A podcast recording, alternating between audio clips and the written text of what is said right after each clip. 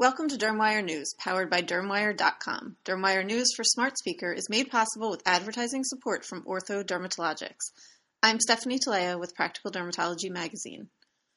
Perhaps no surprise to dermatologists, new research reveals that one third of YouTube videos about atopic dermatitis contain misleading information.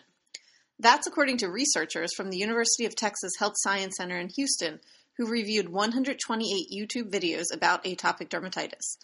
The majority of misleading videos were uploaded by advertisers, for profit companies, and individuals who were not healthcare providers. On the bright side, universities, professional organizations, government news agencies, and healthcare providers did not upload any misleading videos. Findings from the cross sectional study appear in the March edition of the Journal of the American Academy of Dermatology.